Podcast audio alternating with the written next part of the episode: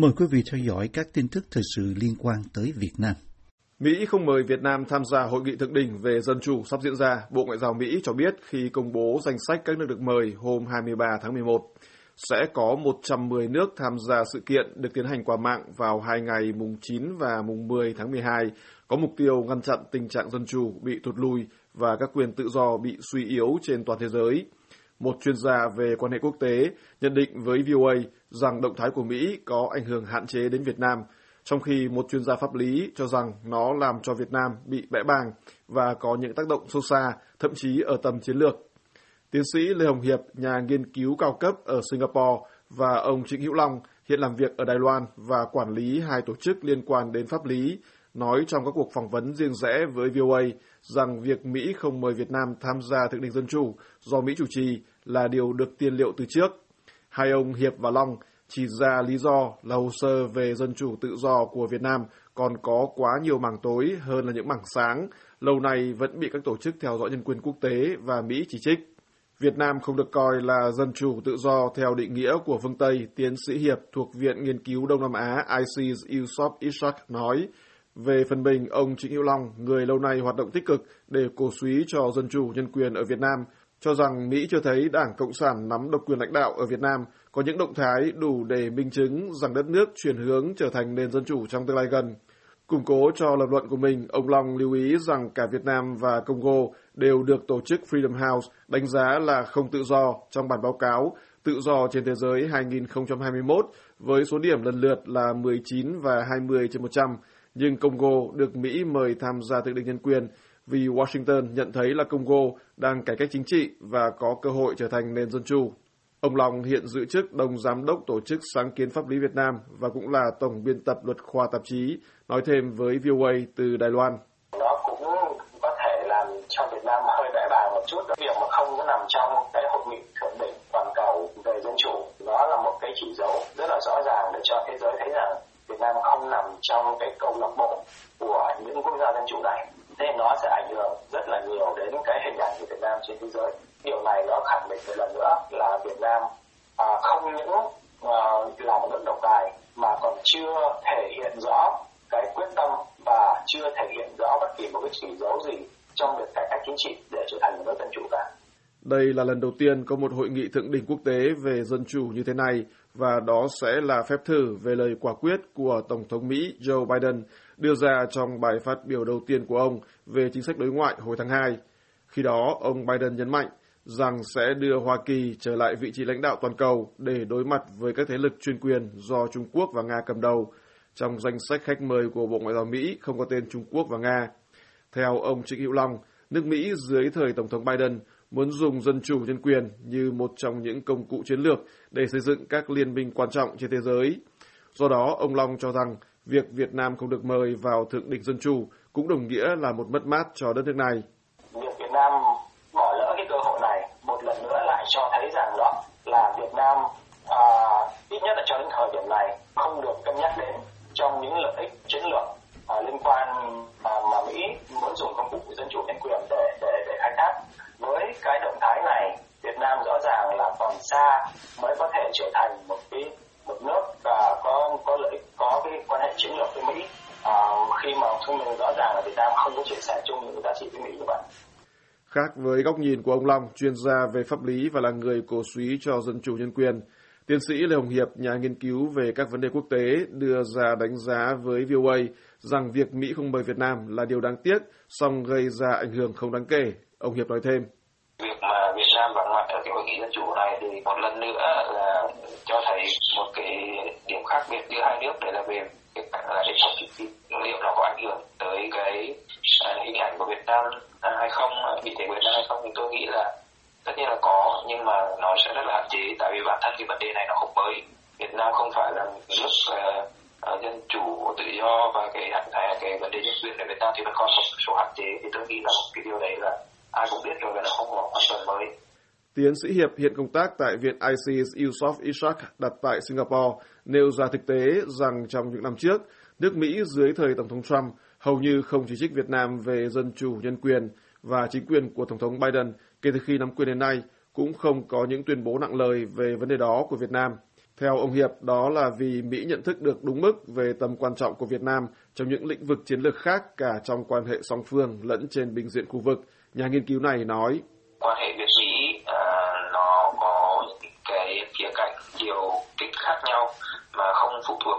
đề giá trị của hệ thống à, chính trị. Thì chúng ta thấy trong thời gian qua thì à, quan hệ Việt Mỹ đã phát triển à, trong các lĩnh vực chủ chốt ví dụ là kinh tế, giáo dục hay là an ninh quốc phòng. Về chỗ đứng của Việt Nam ở cấp độ khu vực, tiến sĩ Hiệp dẫn lại những phát biểu của ông Kurt Campbell, điều phối viên về chính sách Ấn Độ Dương-Thái Bình Dương trong chính quyền của ông Biden, nhìn nhận Việt Nam và Ấn Độ là hai quốc gia có thể định hình tương lai của khu vực, cũng như định hình chính sách của Mỹ đối với khu vực trong tương lai. Từ đó, ông Hiệp nhận định. đó là một trong những bằng chứng cho thấy là Hoa Kỳ rất là coi trọng quan hệ với Việt Nam cũng như là vị thế và vai trò của Việt Nam trong cái chiến lược của Hoa Kỳ đối với khu vực đặc biệt là trong cái ừ, cuộc cạnh tranh của họ với Trung Quốc. Chính vì vậy mà bất chấp cái việc là Hoa Kỳ không mời Việt Nam tham dự cái hội nghị thượng đỉnh dân chủ đó, quan hệ song phương Việt Nam Hoa Kỳ vẫn sẽ tiếp tục phát triển trong cái thời gian tới. VOA cố gắng liên lạc với Bộ Ngoại giao Việt Nam để tìm hiểu về phản ứng của Hà Nội đối với quyết định không mời của Washington. Tuy nhiên, cho tới thời điểm bài báo này được đăng, VOA vẫn chưa nhận được hồi đáp từ phía Bộ. Tiến sĩ Lê Hồng Hiệp dự báo rằng Việt Nam sẽ làm ngơ không phản ứng gì, không coi đây là trở ngại trong quan hệ song phương, vốn chú trọng vào các vấn đề thực chất. Ông cho rằng cả hai bên đều có sự ngầm hiểu với nhau rằng hội nghị thượng đỉnh về dân chủ là sự kiện chỉ mang tính biểu tượng, đặc biệt là về cuộc đối đầu giữa Mỹ với Trung Quốc và Nga. Ông Trịnh Hiệu Long, chuyên gia pháp lý và cũng là nhà hoạt động cổ suý cho dân chủ nhân quyền, có nhận định tương tự. Có lẽ là Việt Nam sẽ chọn một cái phương án an toàn, đó là không có nói cái gì, không tỏ ra giận dỗi hay không tỏ ra phản đối gì cả, bởi vì thực sự cũng chẳng có gì để phản đối. à, vì thế cho nên tôi nghĩ rằng đó là họ sẽ chọn một cách nói hoặc là né tránh hoặc là một chọn một cái phương án rất là an toàn. Trong khi Việt Nam không được mời, chính quyền của Tổng thống Mỹ Biden lại mời Đài Loan tham gia thượng đỉnh dân chủ. Động thái này khiến cho Trung Quốc nổi giận. Chính quyền Bắc Kinh lâu nay vẫn coi đảo Đài Loan theo thể chế dân chủ là lãnh thổ của Trung Quốc. Ông Trịnh Hữu Long sống và làm việc ở Đài Loan trong năm năm qua, cho VOA biết từ người dân cho tới các quan chức và cả báo giới Đài Loan đều đón nhận và bày tỏ phản ứng tích cực hân hoan về việc đảo quốc này được Mỹ mời.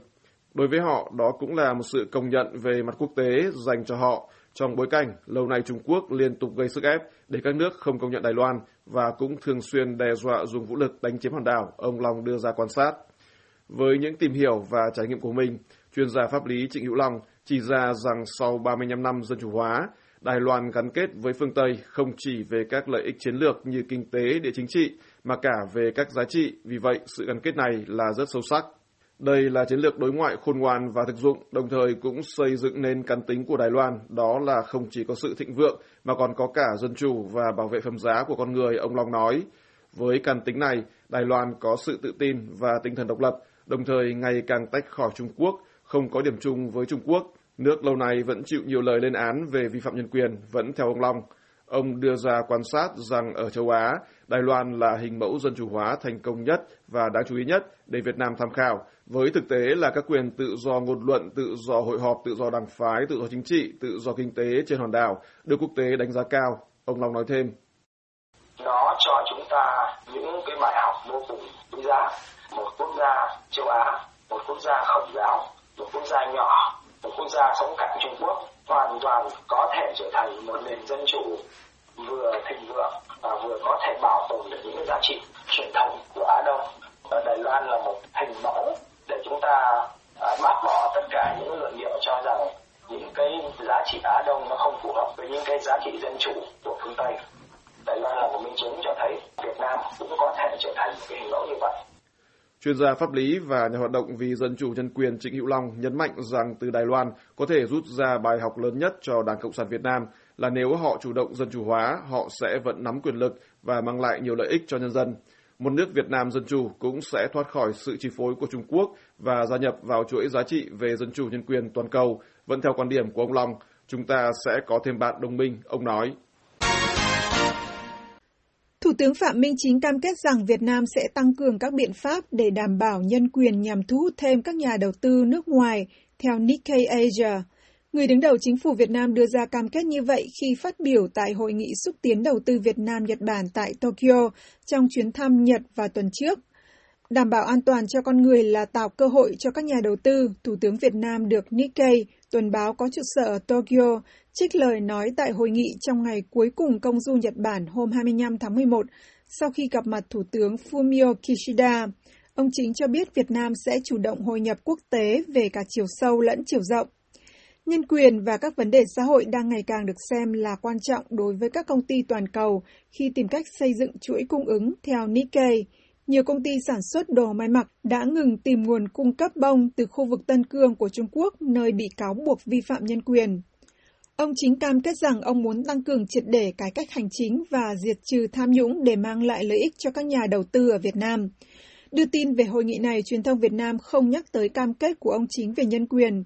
Tuy nhiên, khi ghi nhận về cuộc đối thoại giữa Thủ tướng Việt Nam với các nhà đầu tư Nhật Bản hôm 25 tháng 11 tại Tokyo, VnExpress cho biết rằng ông chính nhắc tới một trong những điểm mới của nghị quyết Đại hội Đảng 13 của Việt Nam là phát huy giá trị con người, trong đó lấy con người vừa là trung tâm vừa là chủ thể, động lực và mục tiêu cho sự phát triển.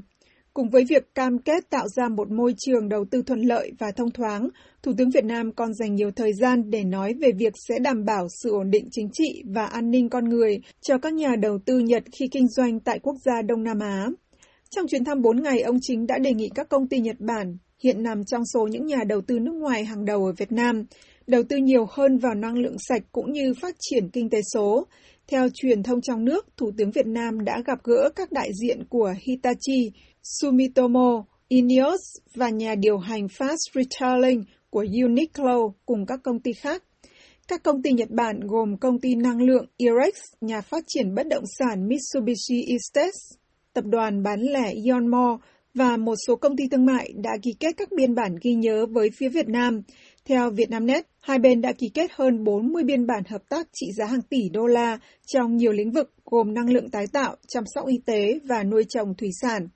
Thống kê của Bộ Công Thương cho thấy Nhật Bản là nước cung cấp ODA, tức vốn hỗ trợ phát triển chính thức cho Việt Nam, với khoảng 27 tỷ đô la và là đối tác lớn thứ hai về vốn FDA, tức đầu tư trực tiếp nước ngoài, với lũy kế đạt 64 tỷ đô la.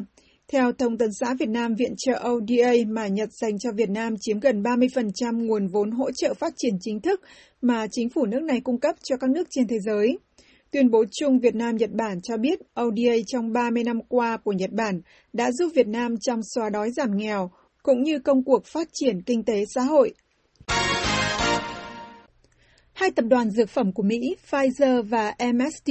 đã đồng ý nhượng quyền sản xuất thuốc viên điều trị COVID-19 cho các công ty của Việt Nam, theo Bộ Y tế. Cục Quản lý Dược của Bộ Y tế cho biết trong một thông báo rằng các tập đoàn dược đã gửi thư chấp thuận cho Cục về việc sản xuất thuốc kháng virus Monupiravir và Paxlovid.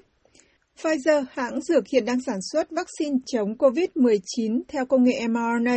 tuần trước cho biết họ sẽ cho phép các nhà sản xuất cung cấp thuốc kháng virus corona thử nghiệm của họ cho 95 quốc gia có thu nhập thấp và trung bình thông qua một thỏa thuận nhượng quyền tự nguyện sản xuất tại các nước này với tổ chức bằng sáng chế thuốc quốc tế gọi tắt là MPP.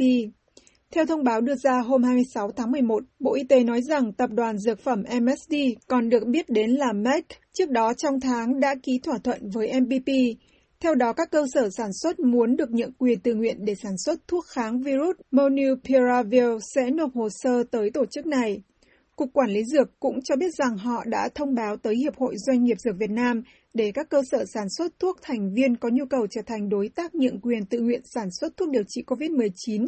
Paxlovid của Pfizer có thể nộp hồ sơ. Bộ Y tế cho biết hiện có 5 công ty dược của Việt Nam nộp hồ sơ sản xuất thuốc kháng virus Molnupiravir, nhưng do thuốc này chưa được cấp phép lưu hành trong nước, Bộ này đang xem xét để trình chính phủ chấp thuận cho cấp phép trong tình huống phòng chống dịch khẩn cấp, với một số điều khoản về hồ sơ được rút gọn. Thuốc kháng virus Molnupiravir đã được Bộ Y tế dùng để điều trị thí điểm có kiểm soát F0, tức nguồn lây nhiễm gốc, tại nhà có triệu chứng nhẹ. Thành phố Hồ Chí Minh là địa phương đầu tiên trong cả nước sử dụng thuốc này cho điều trị F không nhẹ và không triệu chứng tại nhà. Theo bộ này, kết quả của chương trình thí điểm điều trị bằng loại thuốc này tại 22 tỉnh, thành phố cho thấy thuốc có tính an toàn cao, dung nạp tốt, hiệu quả rõ rệt về giảm tải lượng virus lây lan cũng như rút ngắn thời gian điều trị. Các ca nhiễm COVID ở Việt Nam đang tăng nhanh chóng trở lại lên hơn 10.000 sau một thời gian tiến hành tiêm chủng thần tốc với nguồn vaccine từ các nước trợ giúp thông qua cơ chế chia sẻ vaccine toàn cầu COVAX và bắt đầu nới lỏng các hạn chế đi lại. Việt Nam đến nay ghi nhận hơn 1,1 triệu ca nhiễm COVID và hơn 24.000 ca tử vong. Hơn 47% trong tổng số khoảng 98 triệu người dân Việt Nam đã được tiêm chủng đầy đủ vaccine chống virus corona. Việt Nam cũng đang vận động quốc tế để trở thành trung tâm sản xuất vaccine chống COVID trong khu vực. Đề xuất này của Việt Nam được Tổ chức Y tế Thế giới ủng hộ trong chuyến thăm và làm việc của Chủ tịch nước Nguyễn Xuân Phúc hôm 28 tháng 11 tại Geneva, Thụy Sĩ, theo Bộ Y tế. Ông Phúc trong buổi gặp với Tổng Giám đốc Tổ chức Y tế Thế giới WHO Tedros Adhanom bày tỏ mong muốn các đối tác tích cực ủng hộ để Việt Nam trở thành trung tâm chuyển giao công nghệ vaccine mRNA và là nơi sản xuất vaccine cho khu vực Tây Thái Bình Dương. Theo Bộ Y tế, Tổng Giám đốc WHO ủng hộ ý tưởng này và nói sẽ trao đổi với bộ phận kỹ thuật về khả năng đưa vaccine do Việt Nam sản xuất tham gia chương trình thử nghiệm toàn cầu của Tổ chức Y tế Thế giới. Cũng trong buổi gặp này, ông Phúc tuyên bố Việt Nam sẽ đóng góp tự nguyện thêm 500.000 đô la, nâng tổng mức đóng góp của Việt Nam lên 1 triệu đô la. Mỹ thông qua cơ chế này đã cung cấp miễn phí cho Việt Nam gần 20 triệu liều vaccine chống COVID-19. Sài Gòn giờ được gọi là bình thường mới vì hiện vẫn có khoảng 1.000 ca F0 Covid bị lây nhiễm mới mỗi ngày. Dọc trên đường phố thỉnh thoảng lại có sợi dây dăng, tấm bảng đỏ thông báo gia đình có F0 đang cách ly, điều trị tại nhà, xung quanh hàng quán, cửa hàng vẫn hoạt động bình thường. Ông Đức ý kiến. Bây giờ cũng tăng nhưng mà nhà dân người ta được chích hai mũi nhiều á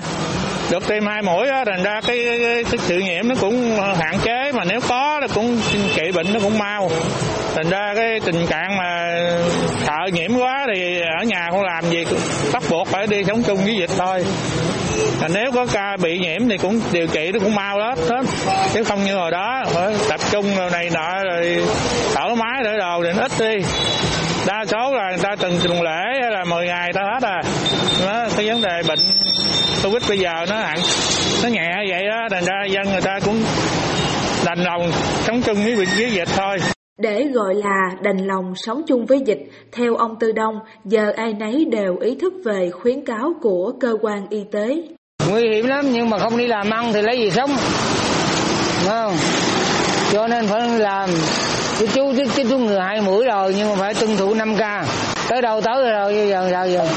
Ông Tư Đông kể rằng người ta hay nói với nhau vào lúc này để có thể hình dung về dịch bệnh là Sài Gòn giờ ai cũng F1 bởi số ca nhiễm mỗi ngày thật sự không biết được ai là F0 khi đang đối diện mình nên ai cũng sẵn sàng nâng cao ý thức bảo vệ mình hơn, ông Đỗ Hữu Đức chia sẻ. Cái chủng mới đó, phát sinh đó, thì cũng phải chịu thôi boss, cũng phải lãnh thôi. Đó virus mới á, cái, cái chủng mới á, nó mà phát hiện ở phát sinh ở ờ, thì thì đa số là ai bị phải chịu thôi còn nếu mà cái chuẩn cũ mà delta gì đó thì người ta người ta cũng ờ, có cái, cái cách để làm để mà khống chế đó rồi hạn chế đó rồi trong tâm thế đó, nên giả dụ có bùng dịch Covid đợt thứ năm thì cũng không mấy hoang mang như trước nữa, ông Tư Đông nói. Dù mà, mà dịch bệnh thứ năm thì cũng có thể xảy ra đâu. Mà bây giờ cái tình hình này nó căng lắm. Giờ dịch bệnh nó không hết, không giảm, không hết hẳn thì nó sẽ lây lan thôi. Hơn nữa là cái cái, cái virus Delta trên thế giới giờ tùm lum ở đâu. Từ đầu tháng 11 tới nay, số ca Covid mắc mới đang có dấu hiệu leo thang từ việc mọi người tự do thông thương, tiếp xúc nhiều hơn nên số F0 tăng. Dù vậy, đời sống kinh tế vẫn bắt nhịp sôi động vì ai cũng ý thức mang khẩu trang khi giao tiếp với nhau.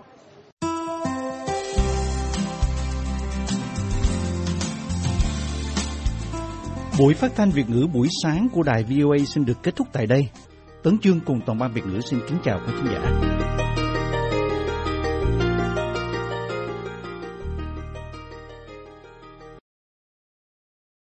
This program has come to you from the Voice of America, Washington.